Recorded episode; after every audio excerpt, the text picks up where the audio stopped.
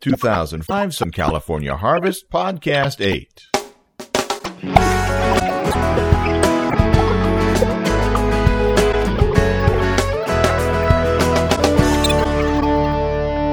Greetings and welcome to this special crusade edition of A Time for Harvest.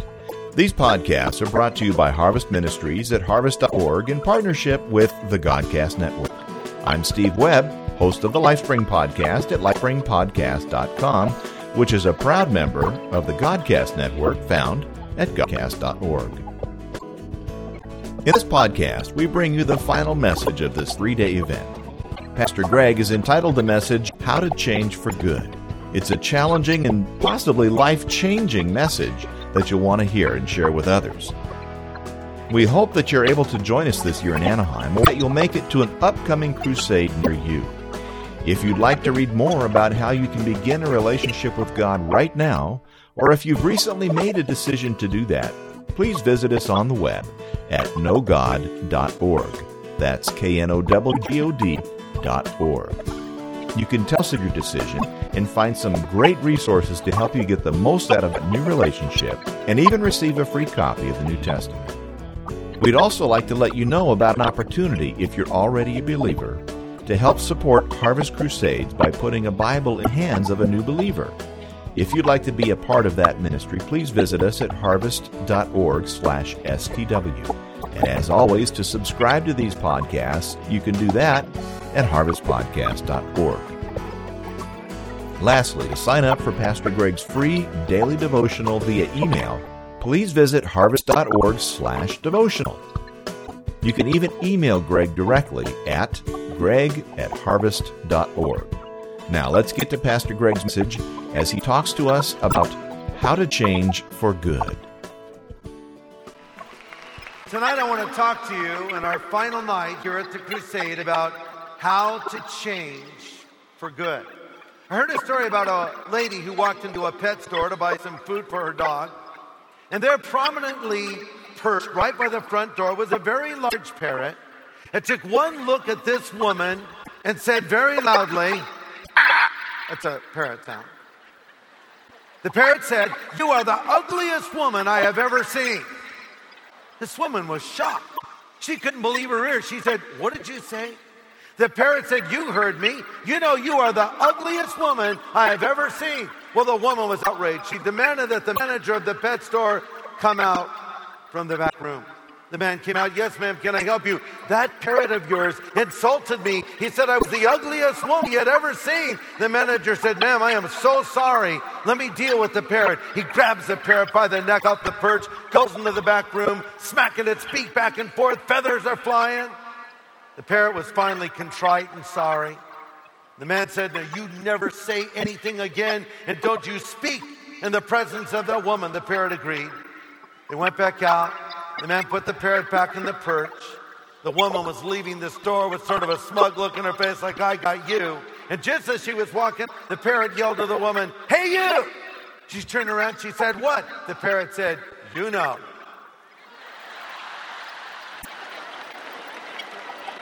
You know, there are certain things that we all know in life, such as you tug on Superman's cape, you don't spit in the wind, you don't pull on the mask of the old Lone Ranger, and you. If you knew the answer to that, you're really old, okay? That's an old gypsy song. You don't mess around with Jim. Sometimes I don't think we know as much as we think we do, and sometimes we miss the obvious. Here in John chapter 3, Jesus reveals something that is an essential truth of life. In fact, to miss this is to miss everything. If you don't get this one right, you will never go anywhere spiritually in life. Well, let me restate that. You go somewhere, but you won't go where you want to go. This is something Jesus said we must do, something we must do if we want to go to heaven something we must do if we want the void in our life filled, something we must do if we want our lives to change for good. We're going to read the record of a conversation between a wealthy, powerful, influential man known as Nicodemus that he had with Jesus, the carpenter's son from Nazareth. Nicodemus was a legend in his own time. He was famous, he was honored, he was deeply religious, yet he was incredibly empty inside. So, hearing of the great truths that Jesus was teaching and the miracles he was performing, the legendary Nicodemus wanted to meet the carpenter's son from Nazareth. Now, you might be sitting there thinking to yourself, what possible relevance could a conversation between a Jewish carpenter and some religious dude named Nicodemus that happened 2,000 years ago have to do with me living in the 21st century? Answer everything. Because this is more than just a conversation between Jesus and Nicodemus. For all practical purposes, this is a conversation between God and man. If we were going to elect a representative to go God for us, as people, we couldn't find a better rep, if you will, than Nicodemus. As I said, he's highly intelligent. He was. He was moral. He was as close to being a good person as you possibly can be, but there was something missing in his life. Maybe that's how you feel right now. Maybe you've been successful. Maybe you've studied hard. Maybe you have earned degrees. Maybe you've had great success or great possessions. You have the car you always dreamed of driving. You have the clothes you always wanted to wear. You've got everything going on. You've got the coolest crib in town, you know. But something's missing in your life. There's a big old hole in your heart, and you can't figure out why it's there, and you can't figure out how to fill it. I'm telling you, the answer to all of that is found in the verses that we're going to read in just a moment. Now, there are three movements to the story that we're about to look at. We see Jesus and Nicodemus face to face, then mind to mind, and then heart to heart. John chapter 3, we read this. There was a man of the Pharisees named Nicodemus, a ruler of the Jews. This man came to Jesus by night and said to him, Rabbi, we know that you're a teacher come from God, for no one can do these signs that you do unless God is with them. Jesus answered and said to him, Most assuredly I say to you, unless one is born again, he cannot see the kingdom of God. Nicodemus said to him, How can a man be born when he's old? Can he enter a second time into his mother's womb and be born? Jesus answered, Most assuredly I say to you, unless one is born of water and the Spirit, he cannot enter the kingdom of God. That which is born of the flesh is flesh, that which is born of the Spirit is spirit. Don't be marveling when I say to you, You must be born again. The wind blows where it wishes, says Jesus. You hear the sound of it. You can't tell where it's coming from or where it's going. So is everyone who is born of the Spirit. Nicodemus answered him and said, But how can these things be? Jesus answered and said to him, Are you the teacher and you don't know these things? Born again. That's a phrase we hear a lot. A lot of the people out there selling stuff to us use it. Born again shampoo, born again this, born again that. And I think it's sort of lost its meaning. But the general idea is starting over again, becoming something different than what you presently are, a new beginning. We're a culture that's obsessed with change.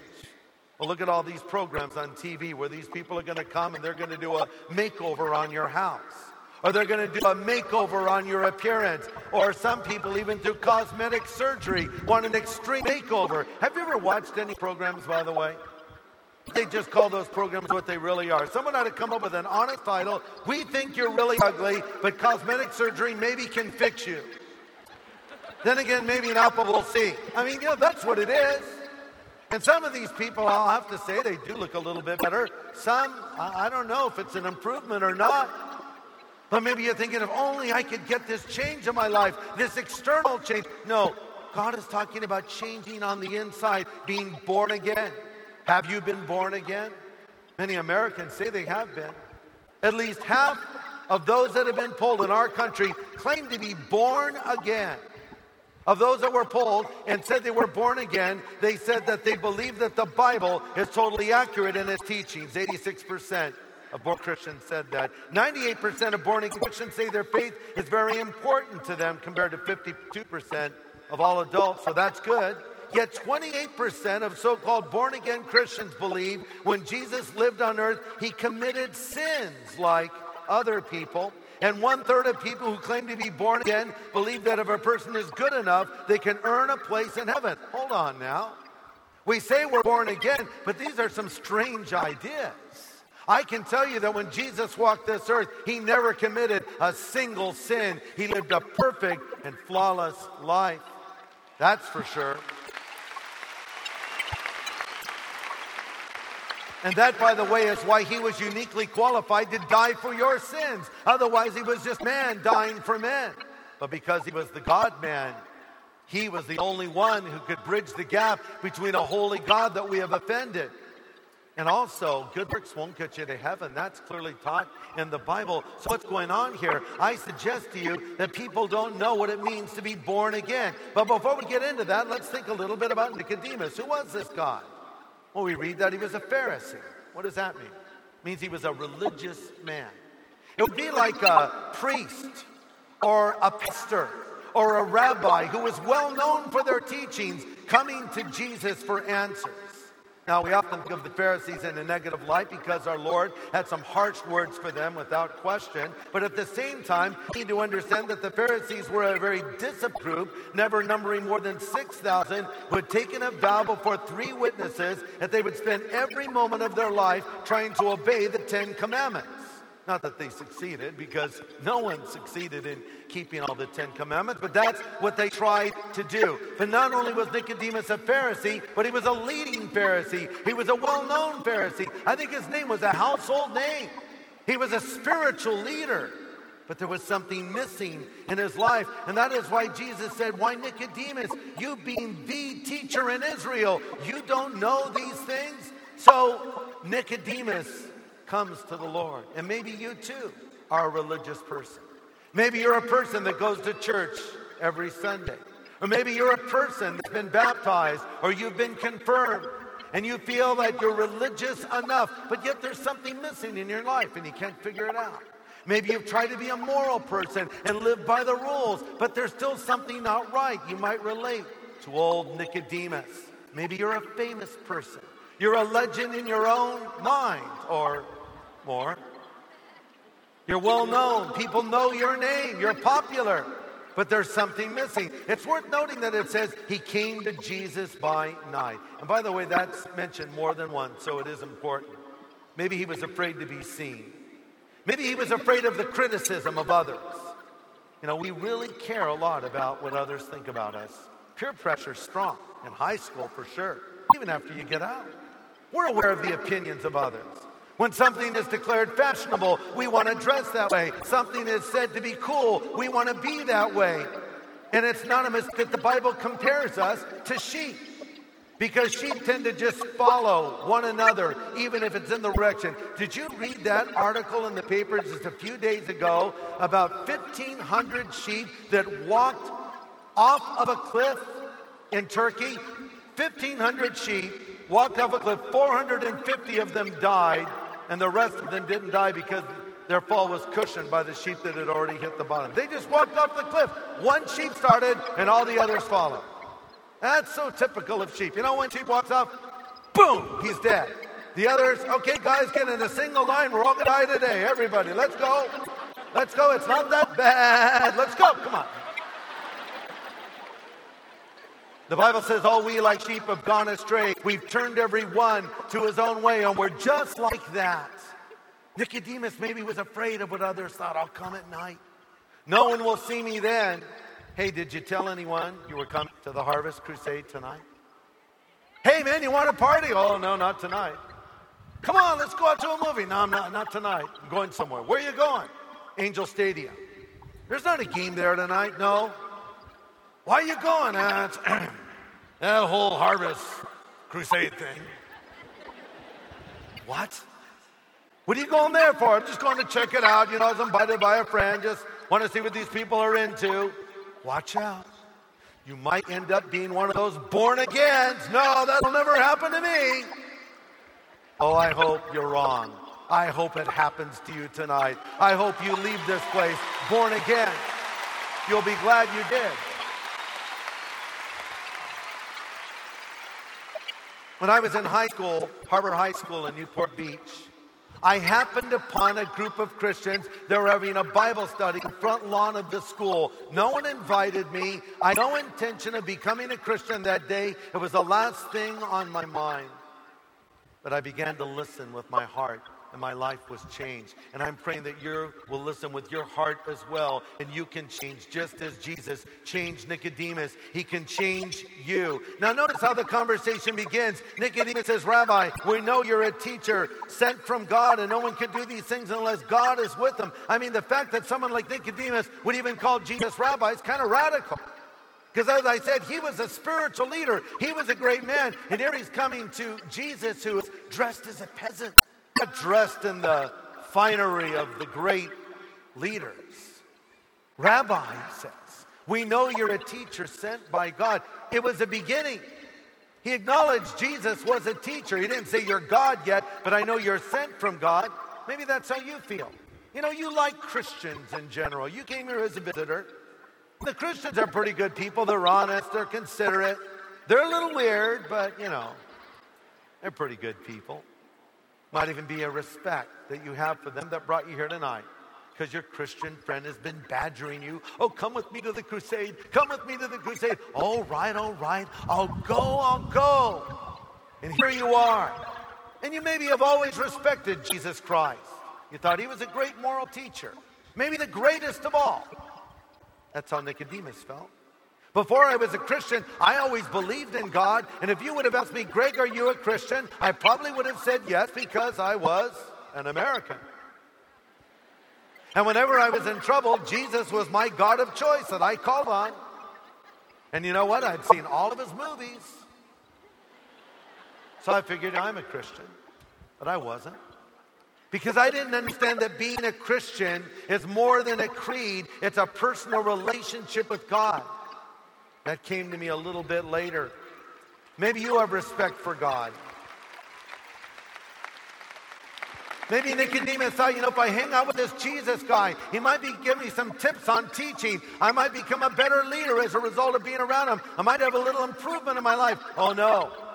Nicodemus didn't need improvement, he needed salvation.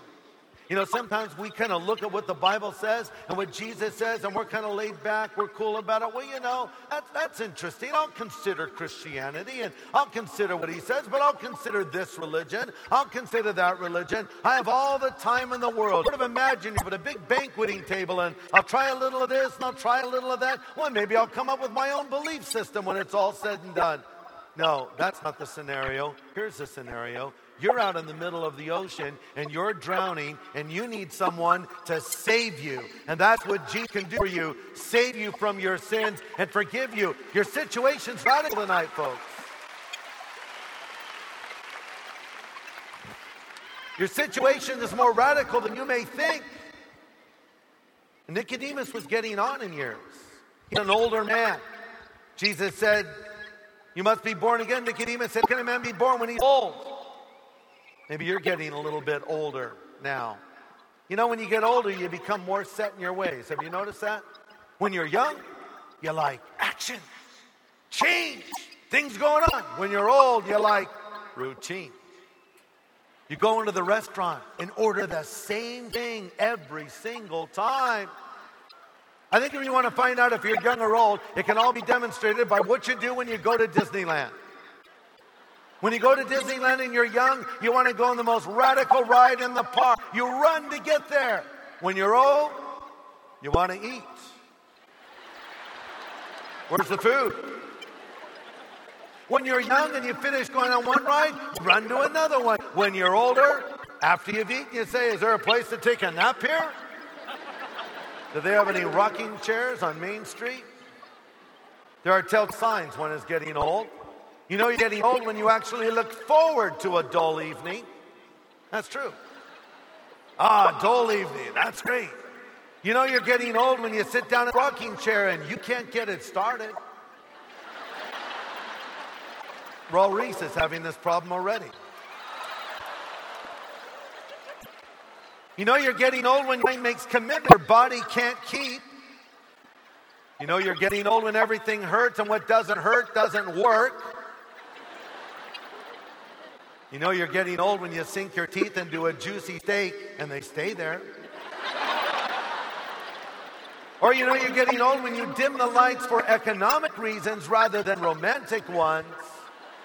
Or you've owned clothes so long they've come back into style twice. You know you're getting old when you actually sing along with the elevator music? How many have done this? I have. Oh, that's just humiliating. You know you're getting old when you quit trying to hold your stomach in no matter who walks into the room. Nicodemus was getting old. Jesus says, Buddy, I'm going to cut to the chase with you. You must be born again. It's nice of you to say I'm a great teacher, but you must be born again, Nicodemus. This is the bottom line. This is what you need to do. Why did he need a spiritual rebirth? Jesus was saying, Look, Nick, this is the deal. This is what it comes down to. Your religious beliefs are not, un- despite the fact that you're at the top of the heap and religion means nothing, it hasn't brought you closer to heaven. You might say, Well, I'm a Christian. I'm just not one of those born again. Newsflash, you cannot be a Christian without being born again. You must be born again. This is what Jesus says.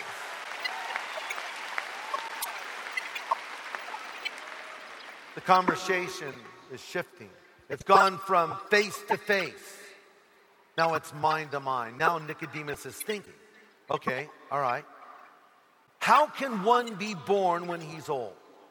Nicodemus is saying, All right, Jesus, I accept and premise saying, I need to change, I need a radical transformation, but how do you do it when you're old, when you're my age, when you're set in your ways? And maybe you wonder, is it really possible to change? Is it really possible to become a new person? Maybe you've tried to become a different person. Now, if I just change my job, if I just change my house, if I just change my wardrobe, if I just changed my wife or my husband, if I just change this or I change that. But it's still the same old you. My son Christopher, who is now 30, once came home with a rat that he bought at a pet store that he thought would make a nice pet. So we weren't real excited at first, but you know, rats actually make kind of nice little pets. So Nick, uh, Christopher nicknamed the rat of all things Nicodemus. So we had to put him in something. We had a sort of a glass aquarium left over, so we put some, uh, I think, shavings in it or something and put little Nicodemus the rat in there. And, and then Christopher had this idea. He thought it would really be funny if he built a little house, Nicodemus. So he got out this balsa wood and he built this cool little house, had a little roof on it, had little windows, a little door that opened and closed, and even put his name over the top, Nicodemus. And he, he put it in the little rat cage. You know, and we went to bed at night. We thought, oh, it's great. We have our house. And Nicodemus the rat has his house. There he is, his little house. And we came back the next morning. There was Nicodemus. He looked a little plumper, and the house was gone. Nicodemus ate the house. Because a rat is a rat, you see. Sort of like a horse is a horse, of course. You know, a rat's a rat. You see, we like the idea of a rat living in a house. He just saw that as a big giant hors d'oeuvre and he ate it. He can't change what he is. Can you really change? Come on, Greg. Aren't you are? Aren't you what you're going to be? Well, God can change you from the inside.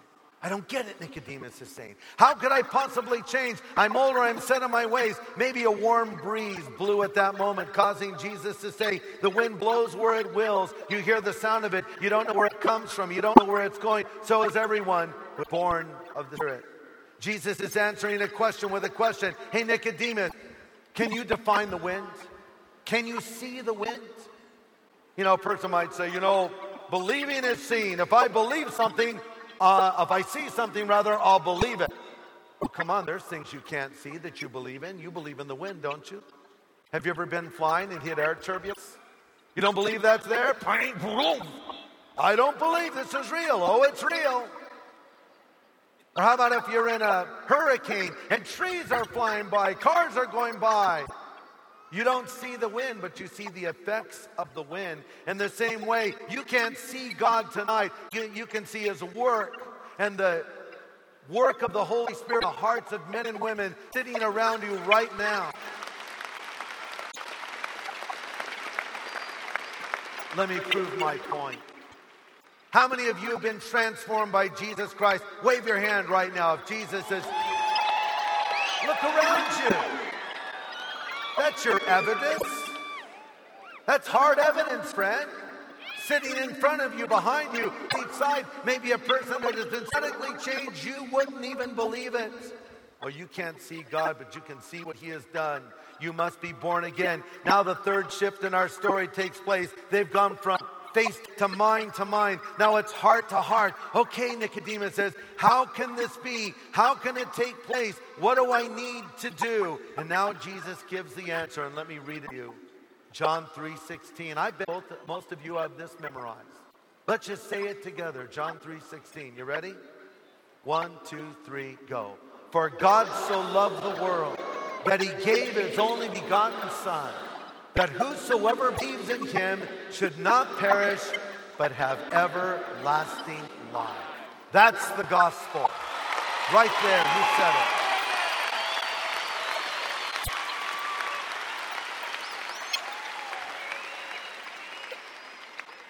Here it is, Nicodemus. Here are the ABCs of having your life change. How you can change for good. First of all, for God so loved the world. Some people imagine God as sort of a cosmic killjoy, just out to rain in your parade. Whatever is going good is going to go bad once God gets involved. Nothing can be further from the truth. God loves you. He loves you more than any person has ever loved you. The Bible says, God speaking, I have loved you with an everlasting love. Therefore, I have drawn you. The Bible says, Greater love has no man than this, than he lay down his life for his friends. God doesn't just give out a sweet sentiment called love, he's demonstrated it by sending son to die on the cross for you. That's real love. He loves you tonight, and his plan for you is good. It's better than any plan you've ever had for yourself. God says, I know the thoughts that I think towards you, says the Lord, of peace and not of evil, to give you a future and a hope. For God so loved the world, he gave he gave his only begotten Son. The Bible calls it the gift of God, which is life through Jesus Christ our Lord. It's not enough to have it offered to you, you must accept it. Let's say that I came to you and said, Here, I want to give you my Bible. And I placed it in front of you. You must say, Well, thank you, Greg. I'd like to have your Bible. Now, you know, when you give gifts to people, they react in different ways. Women react to gifts differently than men. Have you noticed? You know, if you give a gift to a woman and it's wrapped, have you noticed how women unwrap gifts? First, they'll look at it and they'll read the card. Men don't read cards. Cards to men are merely an obstacle, okay? A woman will read the card, even though it was written by someone working at Hallmark, and be touched. That's so sweet. Thank you. And then all that stuff falls off, those little stars and things. What's with that? I hate that stuff. Then a woman, when she opens a gift, oh, she'll undo the ribbon. This is so nice. I'm going to save this paper for later and use it. A man, wrapping paper is a mere obstacle. It's in the way. Can't get it off quick enough. Don't even give a gift to a man that's wrapped. Just give it to him. A brown paper bag, that's even too nice. Just throw it at him. He's happy. I'm amazed. I'll give my wife a gift. Kathy, I got this for you. Oh, thank you. We're having dinner. Shut it over there. She's eating her dinner. Kathy, the, the gift, the gift. Are you going to open it? I'll open it after dessert. After dessert, open it now. I can't wait. If you give me a gift, I want to see what's in there. God has given you a gift. Don't set it aside. Well, I'll get to it later. God, that's so nice of you to give. Maybe I'll open it one day. I don't know. Then again, maybe not. No, no. You must receive the gift. He loved you so much, He gave you His only begotten Son. How do you receive it? Whosoever believes in Him should not perish, but have everlasting life. What does it mean to believe? It doesn't mean to merely accept something as true intellectually. Listen to me. The Bible says the demons believe and tremble. You can say, I believe Jesus Christ is the Son of God. I believe He died on the cross and rose again from the dead. I believe the Bible is true. I even believe Jesus is coming back again and not necessarily be a Christian. But if you're a Christian, you need to believe all those things I said, but you can say those things and not have necessarily made that commitment to Christ. You say, I accept all of that is true, and now I give life to the Lord. By that I mean, Lord, I'm sorry for my sin. Come into my heart. Be my Savior. Be my Lord. Be my God. You've got to do that. That's believing.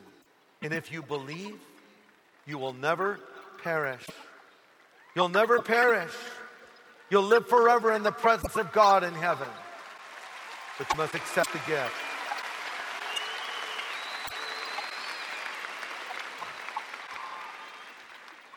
Maybe you've thought to yourself, oh, you know, that sounds nice. You stand up there with your bald head telling us all this stuff.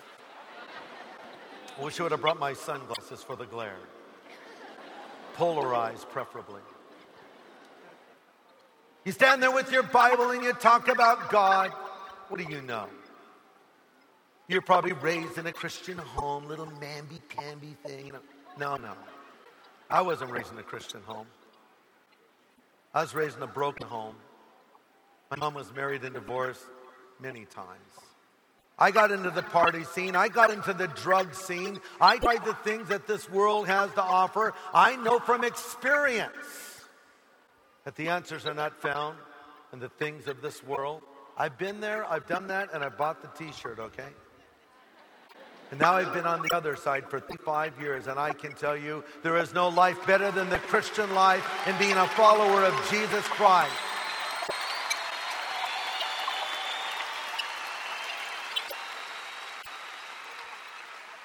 When my friends heard I'd become a Christian, they didn't believe it. Laurie's a Christian? There's no way. Because I even thought to myself, you know, I'm not the Christian type. I'm too cynical. I'm too sarcastic. I'm too hard. No, I wasn't the Christian type, but I was the sinner type. You don't have to be a good person to become a Christian. You need to be a person that recognizes that you have a hole in your heart and you're afraid of death and you have guilt you can't get rid of. You need to be a person that wants to know God in a personal way. And then guess what? You qualify and God will forgive you and you can have this relationship with Him starting tonight.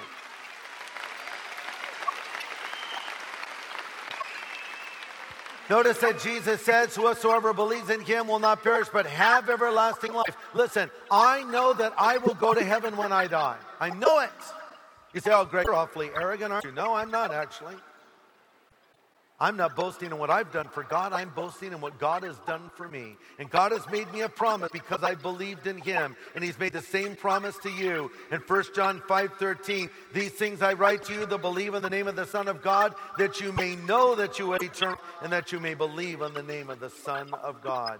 God is offering you the complete forgiveness of your sin tonight, the removal of your guilt a chance to start over in life, to change for good, go to heaven when you die, and be ready for Christ's return. I'm going to ask you to do in a moment what over 6,000 people have done this weekend. I'm going to ask you to come and receive the forgiveness that Jesus offers so you can be a changed person, changed for good.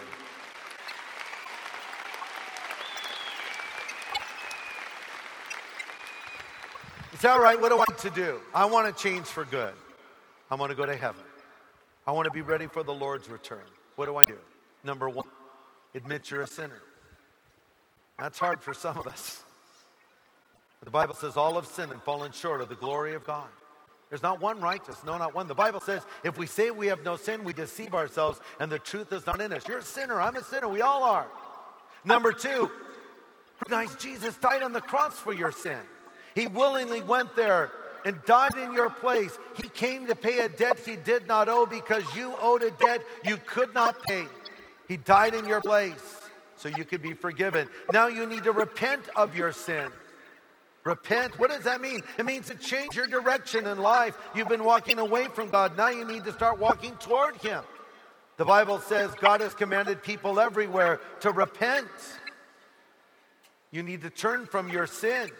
Fourthly, you must receive Jesus Christ's life. This comes back to what I was saying earlier. It's a gift you must accept. Jesus says, I stand at the door and knock. If you'll hear my voice, open the door, I will come in. Listen, only you can open the door of your heart. You've been hearing his voice deep down inside. You know what I'm saying is true. You know you want this. You know you want God's forgiveness. You know you want to find the meaning of life. You must do it publicly. That's why I'm going to ask you in a moment to come down on the field and make a public stand for Christ. Because Jesus said, If you will confess me before people, I'll confess you before my Father and the angels in heaven. But he said, If you deny me before people, I'll deny you before the Father and the angels. This is a way to acknowledge Him, to confess Him before people. And last, you must do it now. The Bible says today is the day of salvation. Tonight is your night to get right with God. It can happen for you. I'm telling you it can. It can. You might say, Well, Greg, show me and I'll believe. Jesus essentially says to you, Believe and I'll show you. I'm going to ask you to take a little step of faith. You might have questions. You might have addictions. You might have vices. You come with your sin, you come with your problems, and you say, God, help me. I can't help myself. I want to change for good. I want a new beginning in life. I want the whole of my heart filled. I want to go to heaven, and He will accept you and forgive you tonight. And we're going to pray, and I'm going to give you an opportunity to do that. Let's all bow our heads for a word of prayer, if you would, please. Everyone praying. Father, these are your words. This is the gospel. Now I pray that you will touch hearts. You've sent your Holy Spirit to convince us of our sin. Help people to see that they need you. But the good news is they can be forgiven tonight and experience your and begin this relationship with you. Help them to come to you this night. We pray in Jesus' name. Amen. Amen. Listen, if you want your sin forgiven, if you want to know that when you die you will go to heaven, if you want the hole in your heart filled, if you want to be ready for the return of Jesus Christ, or if you've fallen away from the Lord, you want to come back to Him tonight, wherever you are, I want you to step into the nearest aisle and begin to make your way down to the field. We're going to have you go around to the back of the stage here. Again, why do I ask you to come forward like this? Because it's a public stand you're making. Don't be someone who's so worried about what a friend thinks or appears. What does God think? You'll stand before Him one day. I know it's our final night. And I know some of you are thinking about leaving early. I'm going to ask you a big favor. I'm going to ask you to not leave early tonight. I want the aisles kept open, and the only movement I want to see is the movement of those coming forward to receive Christ, if you would. Thank you for doing that. Many are beginning to come. I'm going to ask you to pray now, to pray for the people around you, because listen, friend, sitting in front of you may be someone that's struggling with this decision. Pray God helps them. Sitting behind you, or on your right, or on your left, might be someone who wants to do this. Pray that God will help them make the right decision for Jesus. Even if you're at the very top, start coming down now because it takes you a little bit longer. Come with your sins, come with your problems, come and receive the forgiveness of God that He offers you now. As Pastor Greg makes the invitation to those in the stadium, we'd also like to let you know that invitation is open to you as well. You can learn how to begin a new relationship with God right now by going to knowgod.org.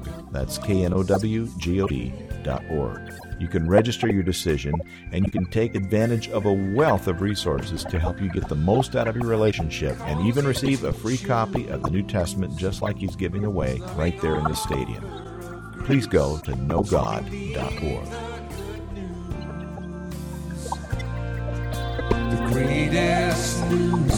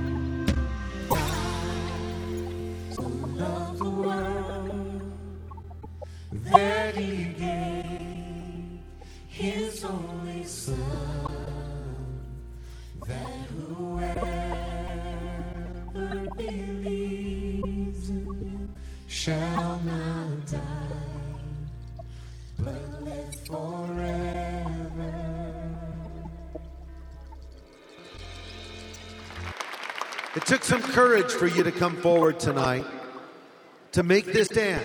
I think every one of us who is a Christian remembers the day that we made that commitment follow Christ. To remember this night clearly. You're going to remember it as the most important night of your life.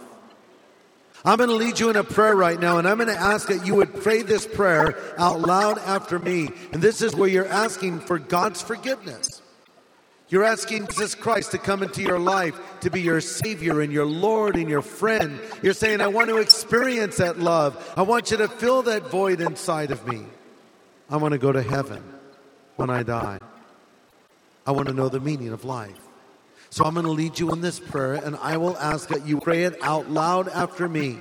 Mean it with all your heart, and God will hear you. Again, as I pray, pray this out loud after me, okay? Let's pray together. Let's all bow our heads. Pray this out loud after me. Lord Jesus, I know I'm a sinner, but you died on the cross and shed your blood for every sin I have ever committed. I turn from that sin and I ask you to be my Savior and my Lord and my God. Thank you for calling me and loving me and accepting me and forgiving me tonight. In Jesus' name I pray. Amen. Amen. God bless you.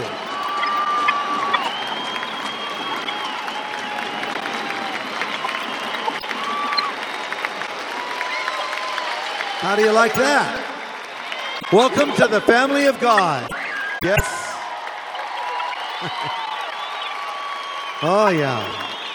Hey, listen. I have a gift for you tonight. It looks just like this. It's called the New Believer's Bible. If you look at that screen behind you, you can see what I'm talking about. This here, I have one for you. This is a very friendly translation of the New Testament to start reading. It has some notes in it that I wrote that will encourage you in this commitment or recommitment you've just made to Jesus. If you're already a believer and you'd like to help support Harvest in this ministry of giving out New Testaments, please visit us at harvest.org/stw. Again, we rejoice with the angels of heaven as we see so many people making their commitment to Jesus Christ. And this has been a glorious harvest season to five, and we appreciate all of your attendance and the help that you've given. Now, to just ask God's benediction upon this Harvest Crusade 2005, Pastor Skip Heitzig from the Ocean Hills Community Church is going to come and lead us in the closing prayer. Heavenly Father, we have seen the effect of the wind tonight.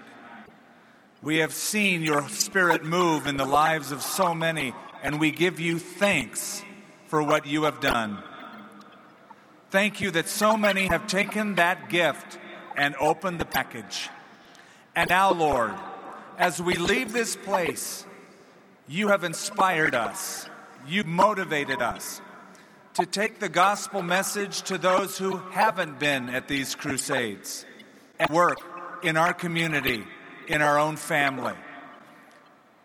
Lord, we pray that in the next weeks, months, and through the year until the next event, that many more would make commitments through the message that we'll preach. In Jesus' name, and everybody said, Now,